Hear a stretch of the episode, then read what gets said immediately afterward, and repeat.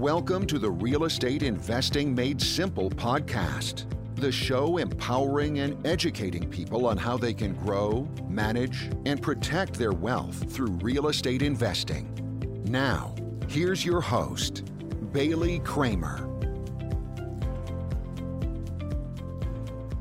What's going on, everyone, and welcome back to another episode of the Real Estate Investing Made Simple podcast. I'm your host, Bailey Kramer, and today we have an awesome guest joining us. She's a former Olympian tennis player turned real estate investor, and her name is Sunitha Rao. Welcome to the show, Sunitha. Thanks for having me. Yes, I am super excited to dive into your story. You have such a unique story, probably one that most people don't have being a former Olympian, which is awesome. But you also then transitioned that from tennis to real estate, which most people are like, what? How did that even, how did that come about? And I was I mean, curious. I don't even know some days. I'm just here. So. so why don't you bring us back to, I guess, the early days of your of your journey? Um, could be from from the tennis or we're kind of where real estate kind of started to kick in. Yeah, well, I think my my days as an athlete really forms kind of like the long term journey into real estate. Um, and that there are a lot of things that I've learned through that journey that have helped me become successful in real estate, you know? So, um, as a professional athlete, um, I called a lot of shots in my own career. Um, obviously, there's a person on the other side of the net, but at the same time, like I set my own schedule. Like I did this, I was like the self starter, the driver for my own career, did everything for it, all the logistics and everything. And um, when I went to corporate America, it, it was great in the sense that like I had a stable paycheck coming in, but at the same time, like that that freedom's kind of gone. Um, I remember walking into my first job after I went to undergrad and being introduced to someone in the finance department. I I'm in finance and um, in the corporate world, in addition to doing the real estate on the side right now. But yeah, it was introduced to uh, one of the women in the finance department, and I was told that she had been working at the company for 40 years, which was a, a significantly longer than I'd been alive at that point. And I was like, I'm no stranger to commitment. Like I, uh, have been training, like, and uh, pro tennis had been my like focus in my past since I was six years old, and I only retired at 23. So like I've learned to focus and commit to something at a long age, but I was even at, even with that, I was like, how do you sit at a desk doing the same thing for 40 years. Like, just how, you know? Right. And I, I mean, maybe that should have been my warning, but maybe I'm also a little bit of a slow learner sometimes. it's like I dove right into the corporate world, like um, went to grad school, it was really focused on climbing the corporate ladder, but there was just such a toll it was taking. And uh, that combined with the fact that, you know, um, I didn't really like having like needing to have someone's approval, you know, like have them essentially tell me you are worth this much this year in dollar value, or know? this much like, per hour. You're, you're yeah. Exactly, exactly. Like a lot of that was more, a lot much more defined by myself in my tennis days, you know, and there was just some things that just like weren't a great fit. I was working like around the clock nights, weekends, and uh, that was like the norm. And anyone who wanted to get ahead like had to do even more. And I was just like, where is the room for life? I am literally just existing in like right.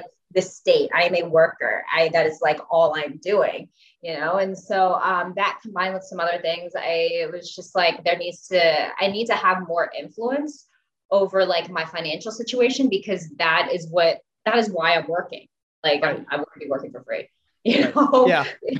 so, um, and that was defining so many of the choices that I, that was like the constraint for so many choices in my life, you know, like if I could go on vacation, if I could take a day off, I could spend some time with my friends, you know, like it just wasn't my job, like right, defined right. everything. So that's when I started looking to different aspects of personal finance, started listening to different podcasts, got into travel hacking, all this, all these different things. But there was always like a ceiling. And again, I don't, I don't really like ceilings, you know. so, so um, I eventually found real estate through the Bigger Pockets podcast, and um, even like my own real estate journey kind of like transformed from that space because when I found Bigger Pockets, I was living in Boston, um, commuting into the financial district for like my job at a pharma company, job in finance, corporate finance for a pharma company. Like it was just, it was just a lot to handle, you know? And um, I just, I thought like, okay, maybe I could buy a duplex and house hack half of it that way I could maybe live in a decent area or I don't have to pay $1700 in rent a month. Like it was just it was just so expensive. And eh, that's kind of like where my kind of site started. But then I realized what was actually possible with real estate. And then I actually started analyzing properties and realizing okay so like I'll have to work for the next 17 years to get together a down payment for a duplex.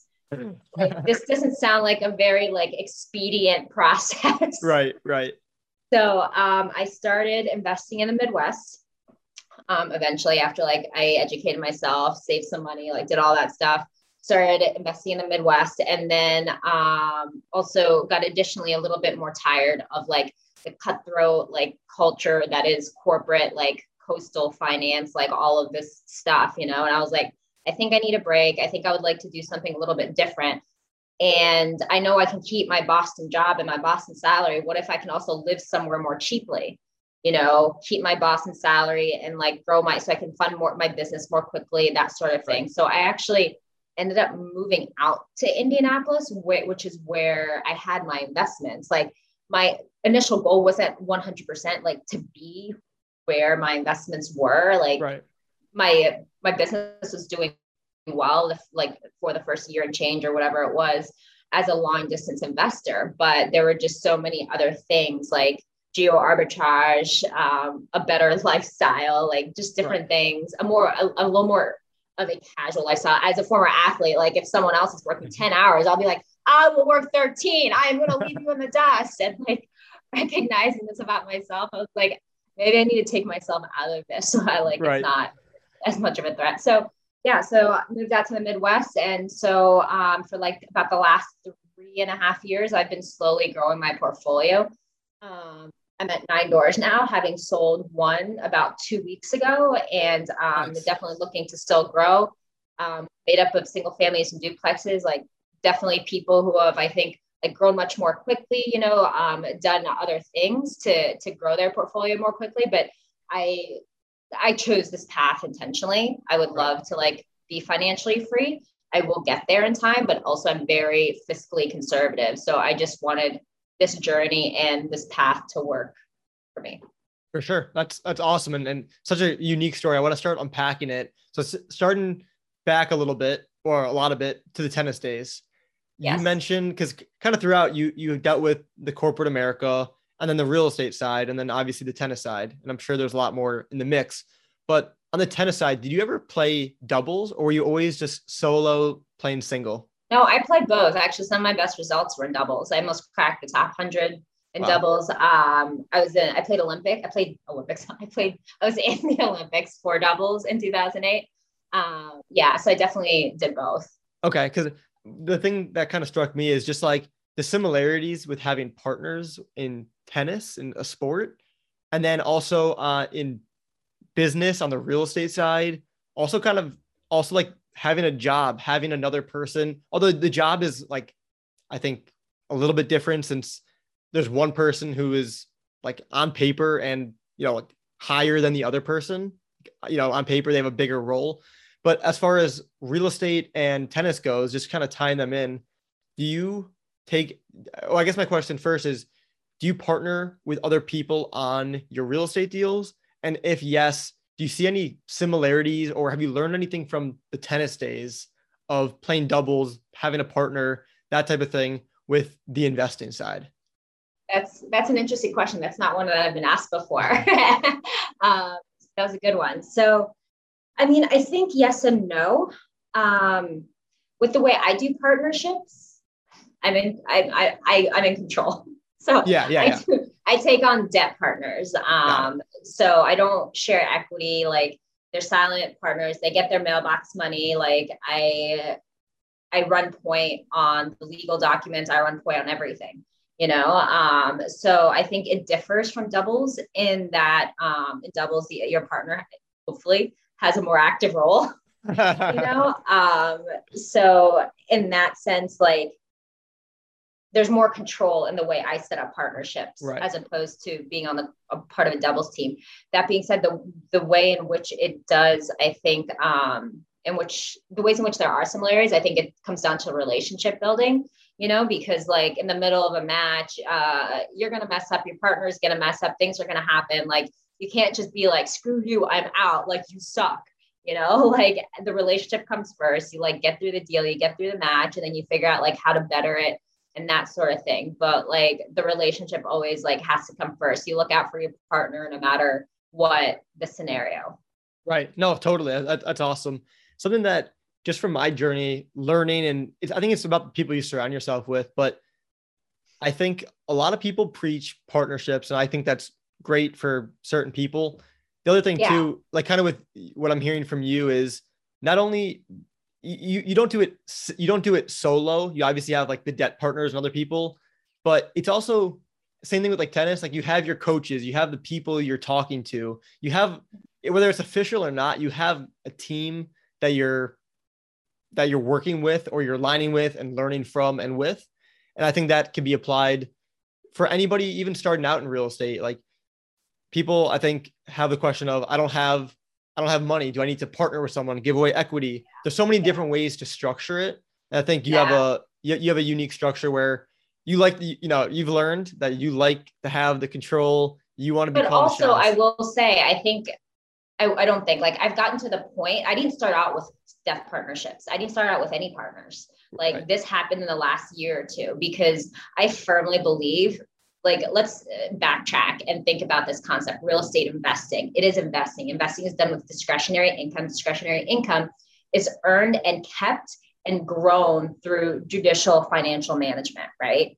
So like i i didn't have money when i started when i wanted to do it either. Like i was in grad school um I had zero money when I got out of college. Like literally, like I had no family support. I had nothing. You know, I'd like scrap scrape my way through college, working three different jobs. Like, um, and the tennis career didn't leave me like very well off either. So like it took a lot of time to get back to a good position. Would I have loved to jump in in 2016 when I had the idea? Hell yes do you know what property values were five years ago? Like, are you kidding me? Like, absolutely. I was right. chomping at the bit. I waited two years so that because I felt like I personally I needed to prove out my investment theory. When I bought my first property, all I had was abstract theory things I'd read. I had no idea how it actually worked in person, you know. And so I think there's I think it can be a little bit unfair to like go to someone and take their money when you haven't gotten to the point where you have your own just yet. Again, these are like my personal theories. People yep. have done well not doing that. More power to them. But I do think like if I was to share like my advice, I would much rather like see people, okay, like double down on yourself, take the time to learn, take the time to do it right. Once you learn you can do it right with your money, then like do good in the world. Yes, give people opportunities to invest. Both of you can make money um, and both of it, it can all be done well but i think taking the time to like build a strong financial standing is imperative. Because not only that let's say you do what i do and you take on debt partners. At some point you exit the partners. And the way i structure it like i pay them the interest rate on their loan and then i'm in front of all expenses. So if i don't have adequate reserves or i don't know how to financially manage my property that's going to go downhill if you don't understand financial management and you take on a partner who maybe does, you won't know if they screw you. You won't know like where the money's going. Like you actually need to like be hands-on, I believe, and to be most successful to to know how all of this works. And there's no better way than to put yourself on the line. Right. Yeah. I I, I agree with that. Obviously, there's other options people can take. Like the thing the thing I did, which is kind of like a mixture, is I was I was very nervous to bring on capital because I had no experience, no anything. And it's funny at this point when I when I got my first deal, I had a lot of people who were willing to give me money just because they've seen me posting about it online.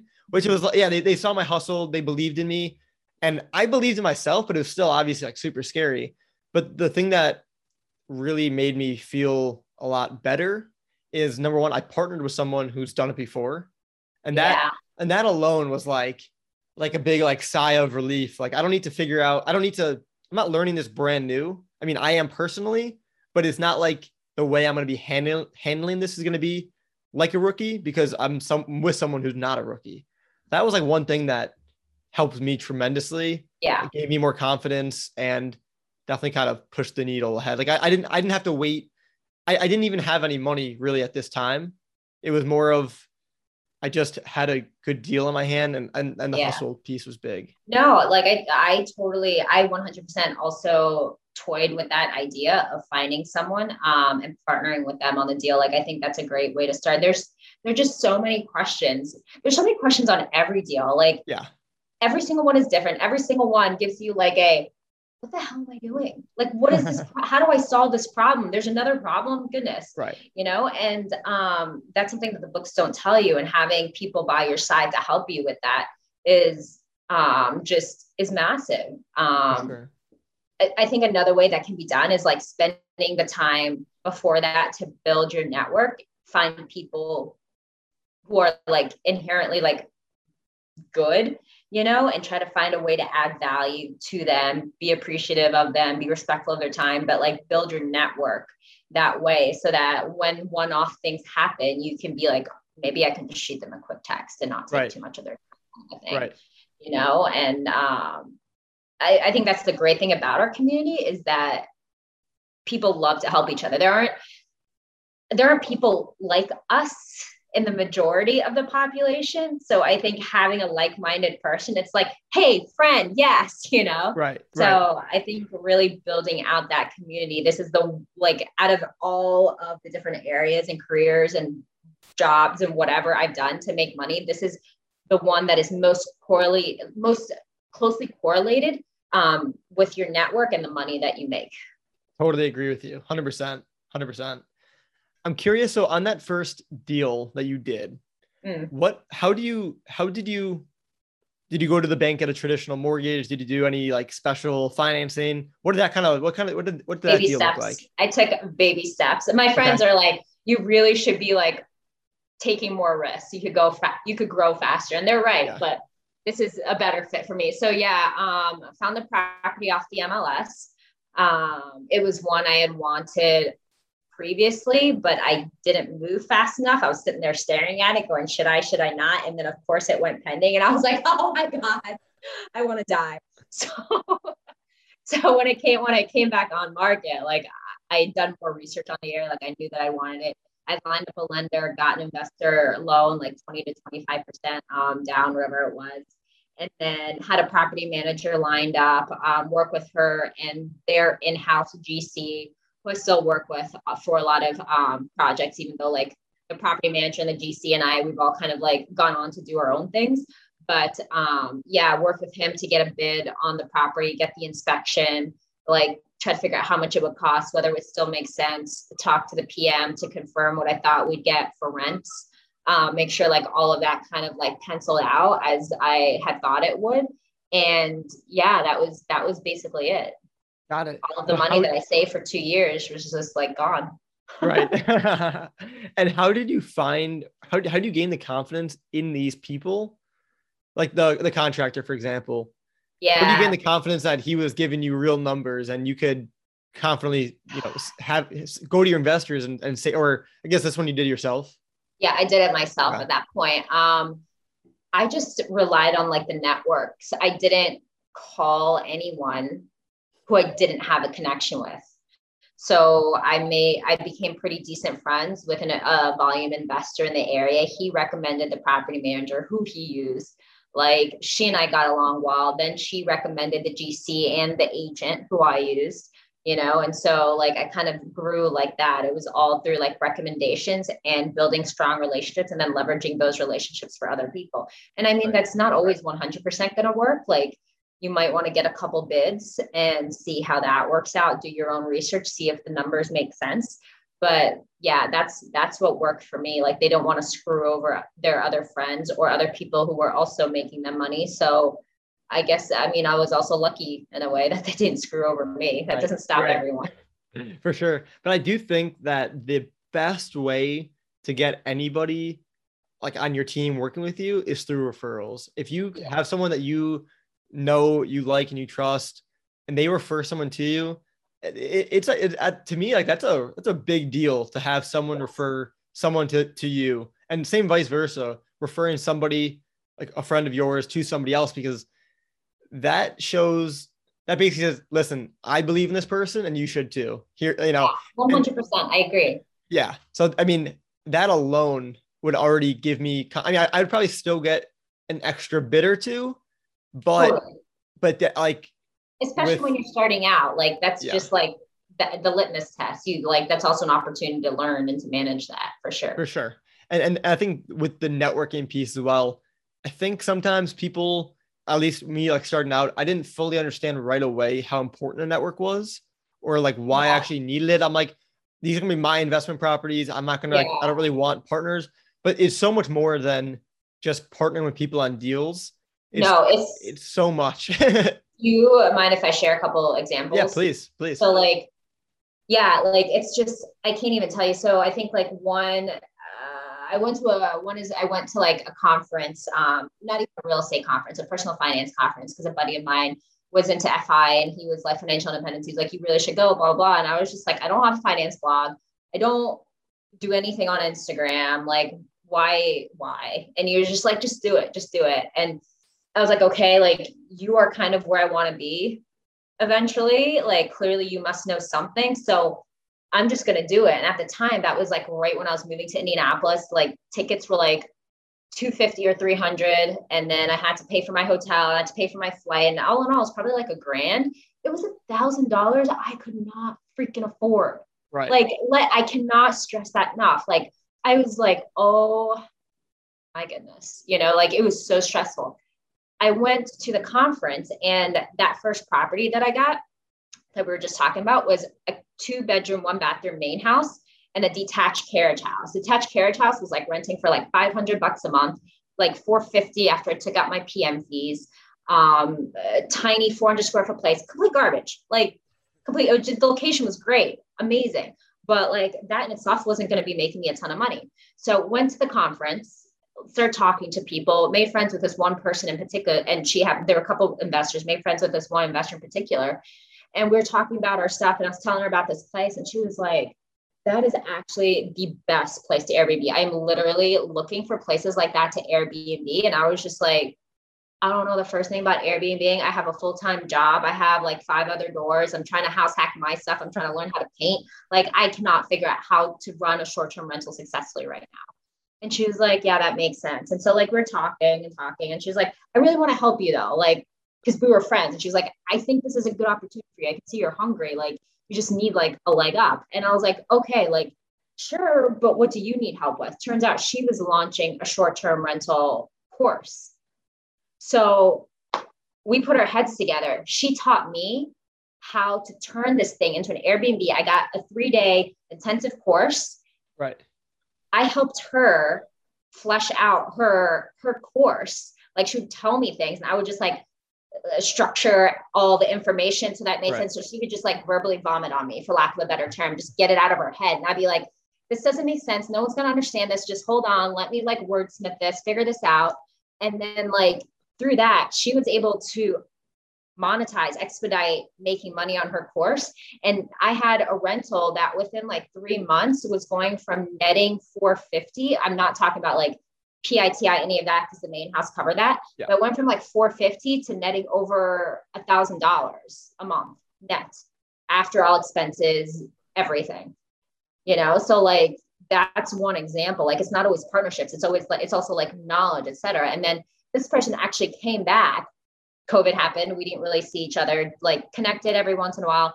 Came back, went to a Bigger Pockets conference. She's looking to expand her Airbnb portfolio to other states. I have a place that just came available and I don't have the time or money to turn it into an Airbnb. And she was like, I'll pay you 10% above peak market rent if you will help me furnish it and just let me rent it out. So I have a higher rent. She's taking care of like the first 250 bucks in all repairs for the life of the lease. And she's paying me extra like hourly to help her set it up because she's in California and about to have her third kid and can't come out here. So it's kind of like we're both like, and she makes a ton of money on these things. She's like really good at this. So we're both just like by making that that one friendship has uh, sh- like really changed the course of my cash flow significantly. For sure, that, that, that's that's incredible. And something that you mentioned too is like you went to this you went to this conference and you had I think it was one property at the time. I think I had three. Oh, you did three. But yeah, but Okay. it's, I, my, my point yeah my point is and this this happened with me as well on my journey is even when I, even before i had any properties i had like zero by just telling people what you're trying to do or what you're looking to do and what you're going to do is already a huge leg up because Yeah.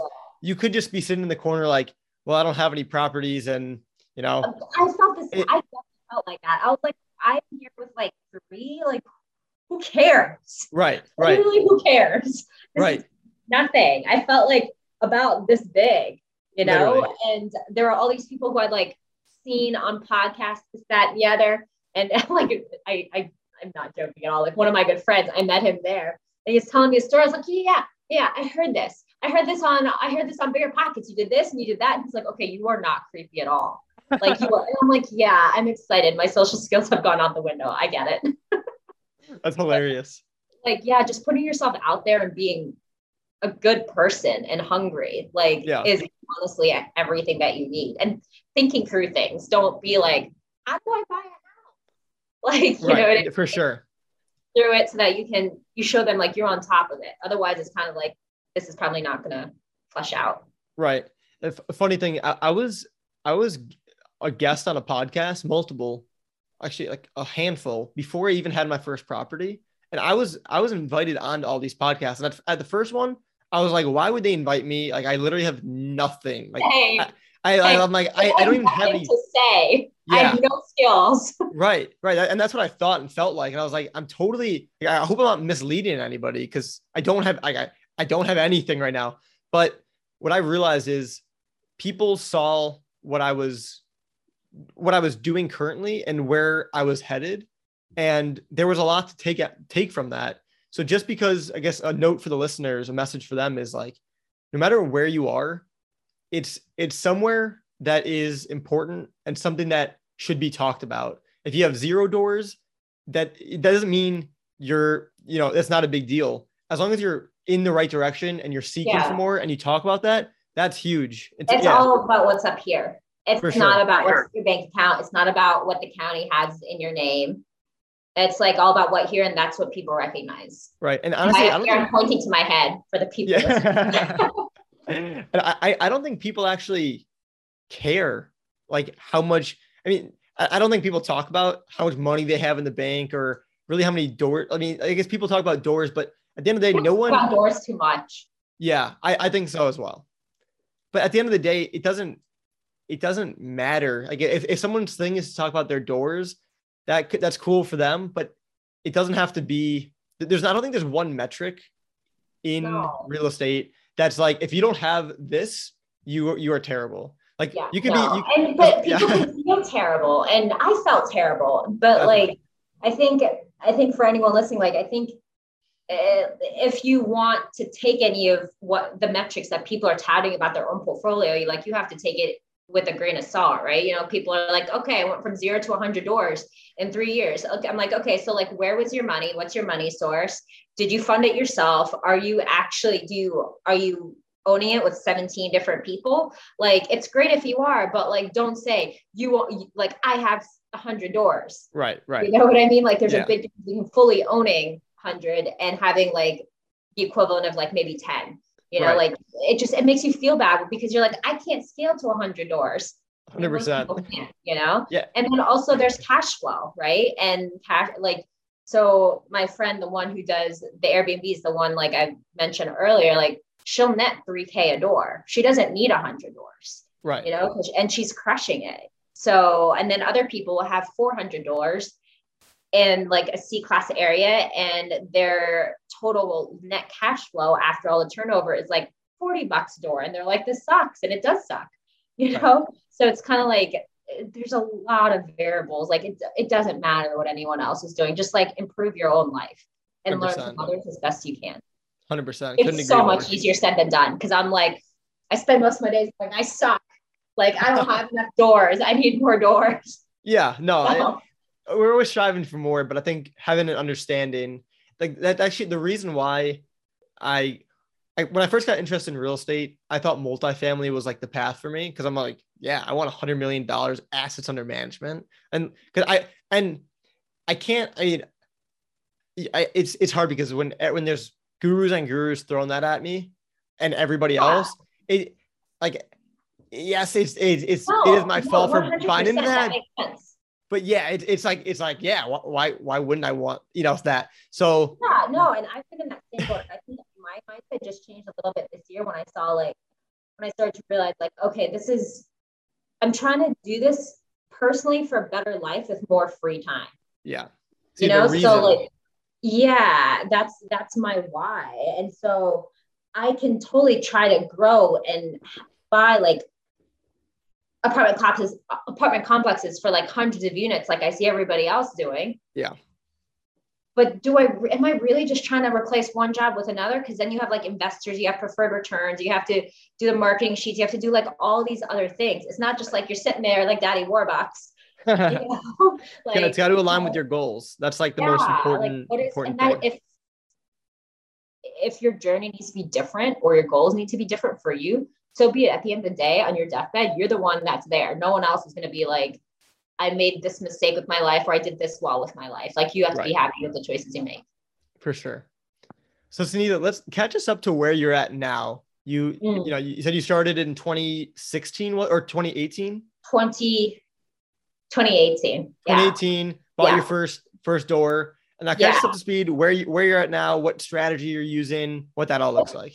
Yeah, so I'm still in like the residential space, so mainly singles and doubles, single families and duplexes. Um, I have nine doors right now, um, one short-term rental, seven long-term rentals, and I live in one of the doors because I'm house hacking it. Um, nice. Fix it up, have someone take care of my rent move on. So in about a year or so, once this place is the place I'm in is done, uh, that'll be a full time rental as well.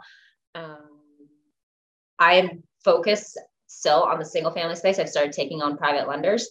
So working with them to kind of grow the portfolio, it's very, very competitive. And so um, I'm going to start scaling up sometime soon, but that's not like my immediate goal in this moment when cap rates are for the multifamilies are just like so compressed. I think sure. I think there'll be a moment of reckoning or something happening sometime soon. Um, but I know my returns on my single families have been because I buy in like good locations where there's like good school districts. It's gentrifying rapidly. Like I don't buy anything that's I've tried it. It didn't work. That was the house I sold. Um, I don't buy anything in like kind of lower income areas and that sort of thing. So right. Um, I'm just focusing on buying quality assets that where there's equity embedded when I buy it. There's additional room for sweat equity. There's still really good cash flow, and there is the opportunity for further property value growth as time goes on. Love it, love it. And I'm curious too, because I know I don't know if you know the answer off the top of your head, but with the financing piece, getting getting mortgages from the bank, is there a certain limit for residential mortgages. And cause i know you're at like i think you're close to i think it's 10 i don't i'm not i'm not i'm not yeah, an expert in the mortgage side. i believe yeah. it's 10 doors um but you can also get around that i believe um by like refinancing. So i refinanced five of my doors into a commercial portfolio and i had like one really high interest rate. So it actually even though it's a shorter amortization period. It's 25 versus the 30 years that we get through like Fannie Freddie loans. Um, my payment dropped like 200 bucks a month when I went to that. Um, so yeah, that's kind of that was what I decided to do, and that frees up the other loans. And now I'm trying Got to get back up to my 10 because those those interest rates and those terms are just like so attractive. Yeah, yeah. And then with that commercial I'm curious is there a certain amount of doors or volume you need to get a commercial loan or how would that work or so this is that? with a portfolio lender and that the port the bank the credit union is lenient so some banks will require seven doors um, i looked at that beforehand um, this portfolio lender will put it into like their commercial loan with one door. Wow. And you can get like a line of equity against a line of credit against the equity in the property, um, which is really helpful too. So you're not sitting with debt equity for making good decisions based on property value. Right. Wow. That's that's super cool. I like it. Well, Sunitha, we're now going to move on to the next section of our show, which is called the Big Four. And this is where we ask all of our guests the same four questions. So, number one, what is your number one habit for success? I think it comes down to time management. Time management. Do you use any like tools, quick follow, like any no, just my anxiety softwares? no, um, like I'm just looking, I'm usually just looking to squeeze as many minutes out of the day. Like I try not to get lax, you know, like yeah. it's really easy to lose time sitting on the couch, scrolling through social media or looking at the ceiling because you're tired, you know. But I, I try to have like a to-do list until like keep myself moving. As you keep yourself moving, it's just you're just able to get more done, you know. So just like managing, being being aware of how you're spending your time. For sure. Yeah, I definitely need to do a better job at that. Um, question number two limiting beliefs are thoughts in our heads that hold us back from realizing our potential what is one limiting belief that you were able to crush and how did that impact your life? Um, yeah, I don't know. I think like I, I, I dropped out of school after sixth grade, like to play tennis professionally. Like I, I think my biggest limiting belief was that I could never do anything like this. Like people like me don't own property. My parents were on welfare. Like growing up, we were on all kinds of like social assistance. Right. Eventually worked our way out of it, but uh, being poor never kind of leaves you, you know, yeah. and people are like, oh, this professional tennis player, like you must have so much money. I'm like, you don't know how much it, how much it costs. So everything you make goes back into it and equipment stuff is expensive, but when you're good, people give it to you for free, right. you know? So it just, I never, I thankfully had the ability to work hard enough and be good enough to not have to do it. But like, yeah, it was just more like this I don't deserve this. I can't do this. I can't figure it out. And right. Um I think I just combated that through sheer I, I joke with my friends that I'm more brawn than brain a lot of times. And I think that's how like I just like willed myself through it. Like I have pictures like in 2017 when I was on a cruise reading um How to Raise Private Capital by Matt Faircloth. You know, like I just like rolled my way, made sure like I knew as much as I possibly could every drive to work, every drive literally anywhere podcasts were on, like just like there's no other way other than to know everything you can. And if you know everything you possibly can and you know as like as much as there is out there and there are other people being successful, then you'll figure it out. For sure. That, that yeah, fantastic. Love that. So, question number three Where do you see yourself or your business in five to 10 years? Uh, I think five to seven, probably hitting financial independence. I would hope um, that's my goal. Um, I have like numbers and like goals in mind, but also the market is changing, and I know my business now doesn't look like what I thought it would look like two years ago or three years ago. So like it's probably going to look drastically different in seven years. And honestly, it really freaking should because the market right. that I started investing in is not the market that we're in now. It won't be the market that we're in in seven years. But I do see myself doing this. I do see myself being open to new investing opportunities and learning as much as I can to make sure I can pivot as things change and as my life changes. Right. Yeah, that's awesome. And I think too, I think there's like the, the quote, you underestimate what you can do in five years, you and then you overestimate what you can do in a year. I think you can get there a lot faster than seven years personally. I think so too. But, but like yeah. I want to be doing well. I don't want to like step off yeah. the track to like ever yeah. think about coming back. Like I want to, yeah. Definitely. We'll totally. might. Who knows? and last thing, Sunitha, what's one message you want to leave for the listeners? Oh, I didn't think about this one.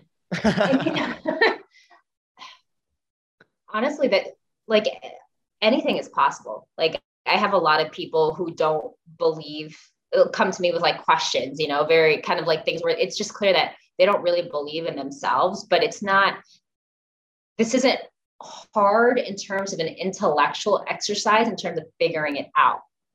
what is hard is sticking through it when you have four roof repairs, a broken fridge, a, a, a tub that's leaking, like four tenants who suddenly hate you for I don't know what reason, like one tenant who's not paying, one who's just missing. Like that's what's hard. You know, like brace yourself for that, but it's not going to, I don't think it's like if you pay attention to the details and you educate yourself, it's not going to be due to anything that like you don't possess in terms of intellectual ability or making bad decisions. People are afraid of bad decisions. Yeah. Yeah, no, that makes sense. I, it's funny, like real estate itself isn't like hard. It's just like compared to a a rocket scientist where you need to know all these like crazy things. Yeah. It's pretty it's or like even my job. I'm looking at spreadsheets and I'm like, I don't know what this person sent me. I don't know what any of this, what are they doing? Yeah. You know, whereas like with the house, like it, you might be like, I don't know why this is leaking, but you can have someone take care of it and figure right. it out. So right, the problems are a lot. I think a lot different and a lot like simpler as long as you get the right people to take. Like you don't need yeah. to know how to fix the leak. You just need to if you have a phone and you have a computer and look up somebody's to call. You're already like a huge step ahead. So I think that it's funny. Mo- most of the I would say most, but a lot of the successful pe- real estate people and entrepreneurs that I look up to most of them didn't graduate from school or most of them don't i guess rely on that part of it they just yeah. it's just like work ethic and and like pro, pro, uh problem, solving, solving. Like exactly. be right it's like constant problem solving but yeah. Yes. Yeah. Oh like uh, I, yeah. I, I was recently like reading this thing like about like how barbara corcoran who is like the real estate goddess you know like she was fired from like six jobs. And you sit there going like how do you get fired from six jobs and still be able to do this you know? And right.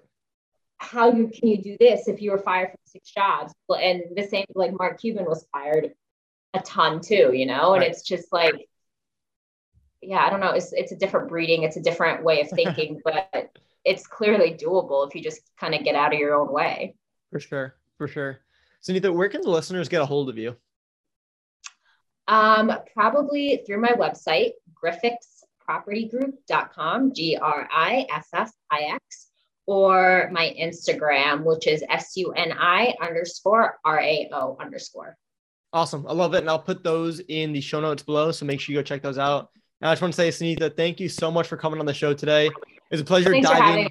Yeah, absolutely. Diving more into your story. So I know we I know we chatted briefly about it, but to really get the full picture and and learn about you know where you started, where you're going. Incredible to hear. So I just want to say, Sunita, thank you again. No problem. Thanks for having me. Thank you for listening to the Real Estate Investing Made Simple podcast. For more resources or to connect with us further, please visit our website, www.baileykramer.com. We'll see you next time